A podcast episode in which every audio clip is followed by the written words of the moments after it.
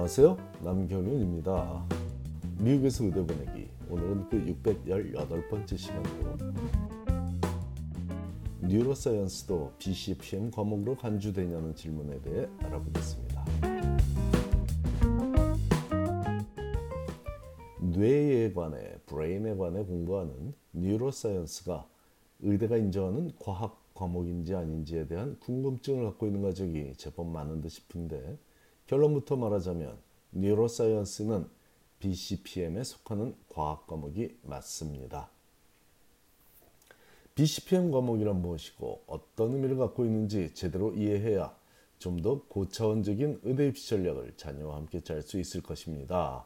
아니 머리를 맞대고 의대 입시 전략을 함께 짜는 건 조금 부담스러울 수도 있으니 premed 과정을 밟고 있는 자녀의 성적표를 보고 의대 진학을 위한 준비를 잘하고 있는지 중간 점검이라도 하려면 일단 의대에서 어떤 과목들을 중요시 하는지 정도는 알고 있는 게 좋겠습니다. BCPM은 Biology, Chemistry, Physics, Mathematics 이네 분야에 속한 과목들의 통칭으로 생물, 화학, 물리, 수학이란 넓은 의미로 과학 과목 전체를 일컫는데 각 분야별로 속한 과목들 중 premed 학생들이 많이 접하는 과목들은 다음과 같습니다. biology department에서 개설된 과목들이 가장 많은데 일반 생물을 의미하는 general biology는 당연히 포함되고 과학 이름에 과목 이름에 biology가 들어간 cell biology, cellular biology라고도 하죠. 네, cell bio라고 흔히들 합니다. 혹은 molecular biology, microbiology를 비롯해 biophysics 혹은 biotechnology 이런 과목들도 생물의 인정으로 인정됩니다. 그 외에 식물에 대해 다루는 botany, 동물에 대해 다루는 zoology, 곤충에 대해 다루는 entomology, 그리고 해부, 생리, 면역 등 인체와 밀접한 학문인 anatomy, physiology, immunology가 있고 생태계를 다루는 ecology, 유전자나 세포 조직에 관해 공부하는 genetics 혹은 histology도 생물이란 과목에 포함되어 있죠.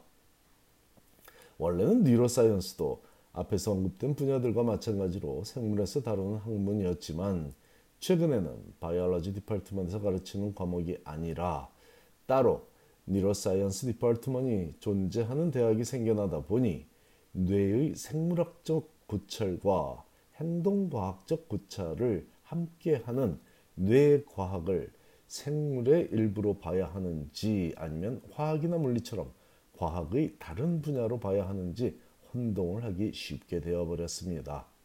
30년 전이라면 오늘의 주제인 뉴로사이언스도 BCPM 과목으로 관주되냐는 질문은 마치 동물에 대해 공부하는 주알러지가 BCPM 과목으로 관주되냐는 것처럼 단순한 질문으로 보였을 수도 있겠습니다.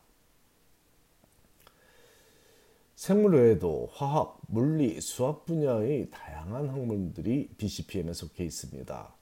화학에서는 화학이란 단어가 포함된 General Chemistry, Organic Chemistry, Inorganic Chemistry, Physical Chemistry 및 열과 물질의 관계 관해 탐구하는 Thermodynamics 등이 있습니다. 물리는 비교적 단순하게 일반 물리인 Physics와 그리고 우주에 관해 공부하는 Astronomy로 나뉘죠. 수학은 쉽게 알 수 있듯 고교 시절 수강했던 다양한 AP 수학들에서 들었던 그 이름들이 포함된 mathematics와 그 이름들 뭐 다들 아시죠? 뭐 캘큘러스니 뭐 또 뭐가 있습니까?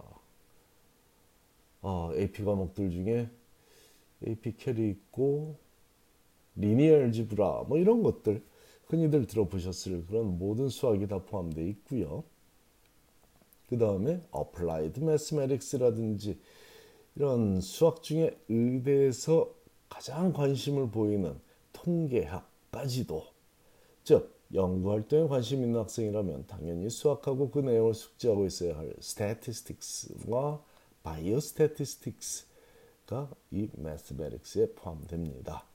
앞에서 언급된 바이오, 캠, 피직스, 매스 과목들의 앞글자를 딴 BCPM이 과학 과목들이고 그 외의 과목들은 AO라고 불리우는데 이건 의대 입시 원서 MCAS 상에서 학생들이 수강한 과목들을 두 가지로 분류할 때 BCPM과 AO라고 분류하는데 AO는 All Others의 약자이니 언어가 주는 느낌만으로도 의대 입시에서 더 중요한 과목들이 어떤 분야인지 가늠할 수 있으리라 보입니다.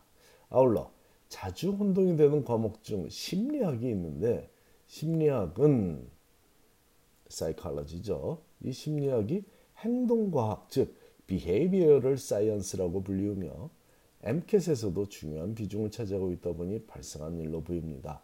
아쉽지만 사이칼러지는 사이칼러지의 그 많은 과목들 뭐 예를 들어 디벨먼털 사이칼러지라든지 이런 과목들은 분명히 행동과학이라고 불리우긴 하는데 의대가 분류하는 과학 과목 즉 BCPM에는 속하지 않습니다. 자, neuroscience에 대해서 조금 더 얘기를 해보자면 neuroscience가 새로운 영역의 학문으로 인정받기 시작한 이유는 앞에서 언급했듯이 뇌 기능의 생물학적 이해를 위한 뇌 신경세포와 분자 구조를 탐구하는 접근과 함께 뇌 신경의 인지 능력과 행동 양식을 탐구하는 접근도 동시에 행하고 있기 때문입니다. 전통적인 생물학적 탐구에 심리학적 탐구가 더해진 노력이라고 볼 수도 있는데 요즘 많이 회자되는 interdisciplinary study 즉 융합 학문의 선두 주자인 셈이죠. 대학별로 neuroscience를 대하는 태도도 사뭇 다른데 하버드와 MIT를 비교해 보면 쉽게 할 수 있습니다. 하버드 대학은 전통을 중시하다 보니 아직도 Department of Biology인데 좀 더 정확히 얘기하자면 Department of Cellular and Molecular Biology 산하의 여러 concentration들 중 하나로 neuroscience가 존재합니다. 하지만 혁신을 중요시하는 MIT는 코스 9이라 따로 분류하여 Brain and Cognitive Science라는 전공을 독자적으로 만들어 두었습니다. 참고로 MIT는 생물 전공은 코스 7, 화학 전공은 코스 5라고 부르며 computer science는 코스 6라고 분류하고 있으니 neuroscience라 부르지만 neuroscience라고 부르지는 않지만 뇌과학을 생물, 화학 혹은 컴퓨터 공학처럼 별개의 전문 분야로 인정하고 있다는 의미 맞습니다. 뇌에 대한 학문을 뇌과학과 인지과학으로 나눠 탐구하는 전공이 바로 MIT가 neuroscience를 대하는 방식이니 칭찬할 만한 일이고 제가 지도하던 MIT 학생들 중 가장 많은 학생들이 바로 이 코스 9 전공자들입니다. 물론 하버드의 경우에 가장 많이 지도한 아이들은 cell molecular bio 전공의 neuroscience concentration 학생들인데 이들이 꿈꾸는 세상은 치매나 Parkinson disease 같은 뇌 질환을 미연에 방지하고 완벽히 치료할 수 있는 세상이니 제발 그날이 하루빨리 도래하기를 바래봅니다. neuroscience가 어째서 BCPM에 속하는지만 정확히 이해해도 의대 진학은 무척 가깝게 다가와 있다고 믿어집니다. 감사합니다.